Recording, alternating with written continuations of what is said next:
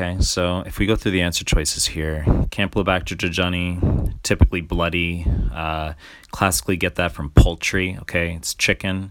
Uh, that's actually a question on one of the older Step One NBMEs. They just asked you straight up where you get Campylobacter from. It's uh, from poultry.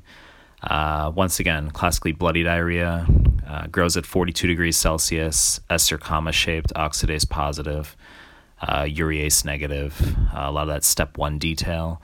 Uh, Campylobacter causes uh, Guillain-Barré, as you know. So that would classically be albuminocytologic dissociation in the cerebral spinal fluid. That's a, that's a finding in Guillain-Barré. That's where you have high protein uh, normal cells.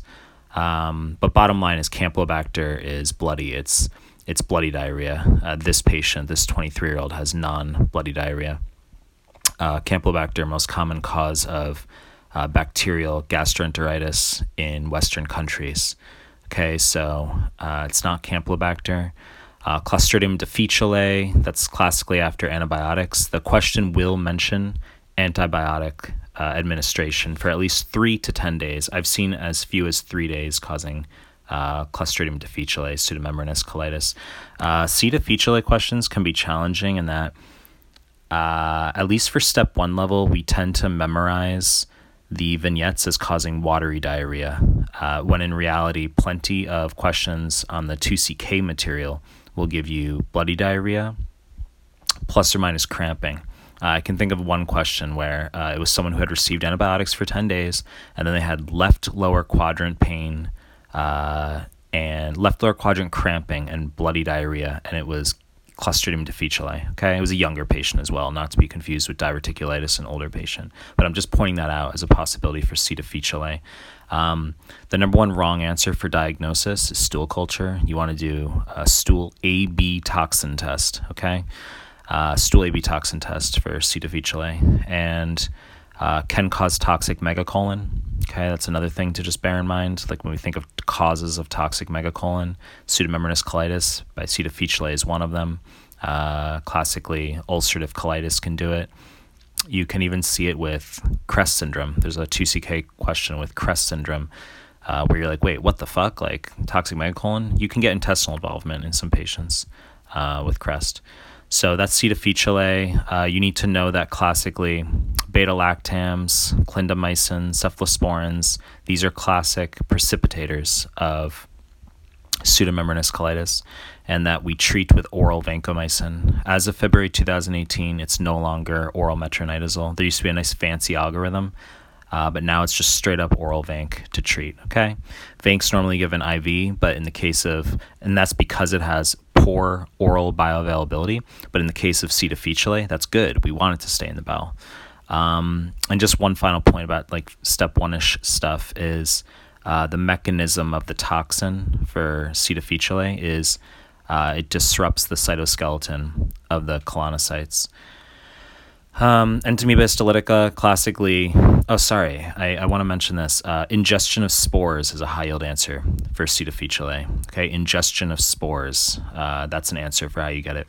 Now, Entamoeba histolytica, classically bloody diarrhea as well. They'll mention travel, usually to Mexico, can be uh, the Middle East, wherever, okay? But they're going to mention travel outside the United States. Uh, bloody diarrhea, okay? And it sometimes can cause flask shaped ulcers of the enterocytes. It can cause uh, hepatic abscess, okay? And you would obviously have to uh, drain the hepatic abscess. You can visualize it on CT scan. Um, metronidazole is the standard one drug treatment if you have to pick. Okay, I've seen questions even on 2CK material where they ask for the treatment, just straight up metronidazole. Step one might uh, ask you about iodoquinol. There's a couple students I've had in the past who've had that question on the exam where they ask you which of the following drugs kills the intraluminal parasite it's iodoquinol. So metronidazole plus iodoquinol, okay, like iodine, iodoquinol. Um, that treats entamoeba histolytica. There's also another drug called paromomycin. That's just more for like textbook stuff. I doubt it would show up on the USMLE. Um, yeah, that's entamoeba. Okay, and then enterotoxic enterotoxigenic E. coli, which is the answer here, E. tech. So this is traveler's diarrhea, okay? And um, you have heat labile and heat stable toxins, okay? That can cause it. So the heat labile toxin um, will increase CAMP, okay? So the heat labile toxin of ETEC will ADP ribosylate uh, adenylyl cyclase increases CAMP in the enterocytes, and that'll increase chloride secretion uh, into the lumen of the small bowel. So you increase chloride secretion, sodium, the cation will follow the chloride, water follows sodium, so you get a secretory diarrhea, okay? And likewise, heat stable toxin of ETEC, uh, that'll increase CGMP. So it ADP ribosylates guanylyl cyclase, increases CGMP. That, I believe, will lead to decreased chloride absorption in the small bowel. So chloride stays in the lumen, uh, sodium stays with the chloride, and then water will stay there, uh, probably with a mix of secretion as well. USMLE, it doesn't matter. The point is that you need to know ETEC heat labile increases CAMP, ETEC heat stable increases CGMP. That's the high. Those are the high yield points. Um, and also that it's this question is a bit more challenging in that one of the key ways to differentiate ETEC traveler's diarrhea from uh, cholera, which isn't even listed as an answer here, uh, is the volume of the stool. Okay, so cholera is going to present as liters and liters of rice water stool. Okay, liters and liters, high volume uh, secretory stool, cholera. Okay, has this cholera toxin has the same mechanism of action as uh, ETEC heat labile toxin. Okay, so it increases CAMP, but you get liters and liters of diarrhea as opposed to traveler's diarrhea. It's usually like a few days of self limiting diarrhea. Like you go to Mexico, you have the water there, like you have some lettuce maybe that was washed in the, the water, and you get like three days of annoying uh, secretory diarrhea, but it's not like overkill. Cholera is going to be liters and liters, okay? That's an important point to distinguish.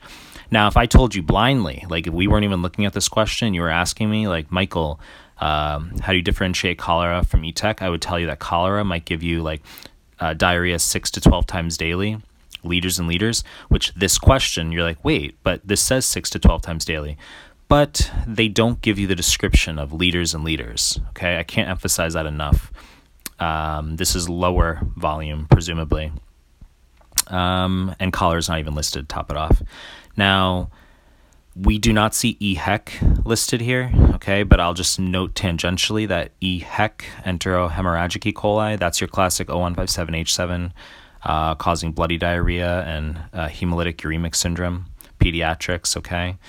Um, and then we've got the Norwalk virus. That's a very common cause of viral uh, gastroenteritis. Most common cause of viral gastroenteritis uh, in patients over the age of five. So, like we talked about Campylobacter jejuni being most common cause of bacterial gastroenteritis. Well, Norwalk, most common cause of viral. They like um, people in close proximity, like uh, cruise ships. They could say there was a conference. I've seen a question where they said that. Uh, military barracks, okay? Those types of descriptors, like military barracks, college dormitories, more refers to like Neisseria meningitidis, unrelated, but uh, close quarters, like cruise ships and uh, conferences. That's Norwalk virus. It's a watery diarrhea, okay? Another way they can get you on Norwalk virus, and I'll contrast with rotavirus here because it's listed. Um, rotavirus, most common cause of uh, secretory diarrhea, watery diarrhea in pediatrics under the age of five. So even with the vaccinations, okay, uh, which we get at two, four, six months of age, it, for pediatrics, still uh, rotavirus most common cause. Um, but one way they'll get you on Norwalk versus rotavirus is they'll tell you there's a three year old who's had watery diarrhea, and you're like, oh, like that's rotavirus. But they'll also say that the 12 year old brother and the mom and dad had similar symptoms. And if they had symptoms, then it's not going to be rotavirus, right? So the answer is Norwalk virus. That's an easy way they get people. Sounds obvious, but a lot of people get that question wrong. Um, and let me think anything else for rotavirus there. I think that's fine. Um, these are just supportive therapies, by the way. Like antibiotics, you can give in select circumstances, but on the USMLE, uh, you're just going to do supportive therapy for the overwhelming majority of uh, gastroenteritis cases. Um, they want you to know that if you give antibiotics, that it can increase fecal excretion time of the organism. So, looking at Salmonella and Shigella here, they both cause bloody diarrhea. Salmonella, we're referring presumably to Salmonella enteritidis and Typhimurium. Those are the ones that cause food poisoning. Salmonella typhi causes typhoid fever. Okay, completely different. Uh, for Salmonella uh, typhimurium and enteritidis, the food poisoning ones, you can get those from uh, from poultry, chicken, and also turtles are a weird reservoir. Sometimes a question might say uh, someone has a pet turtle. Um, in contrast, typhoid, uh, Salmonella typhi, humans are the reservoir. Okay, if the question in some obscure circumstance ever asks you about uh, a human uh, acting as the reservoir for typhoid, the gallbladder can be a reservoir. Not sure why, but I've seen it. Um, an, a point to note between Salmonella and Shigella is that Shigella requires very, very few organisms to cause infection, whereas Salmonella requires many organisms. Okay, Shigella can bind to specialized cells uh, in the bowel uh, that Salmonella can't bind to. That's presumably the mechanism. But you just need to know, long story short, that Shigella, few organisms causing infection. Salmonella requires many organisms. Salmonella has swarming motility, Shigella, non motile. Uh, salmonella can produce hydrogen sulfide gas. Uh, Shigella cannot produce hydrogen sulfide gas. Okay, so Yersinia enterocolitica, that's classically going to be pseudoappendicitis in pediatrics plus bloody stool. Okay, you get right lower quadrant pain due to terminal ileitis or mesenteric adenitis. Yersinia will cause bloody stool and arthritis in adults. Yersinia is a cause of reactive arthritis. Uh, is are typical cause, but Yersinia can also do it. Various GI organisms can do it, truthfully, but they they tend to hone in on Yersinia if you ever get it in a vignette. Um, something to note is that pseudoappendicitis really is right lower quadrant. Uh, I had mentioned before that uh, sometimes in a C. difficile question, you might get left lower quadrant cramping with bloody stool, uh, and you, will see your Yersinia as an answer. But that's not going to be pseudoappendicitis because pseudoappendicitis will be on the right side. Um, that's pretty much it.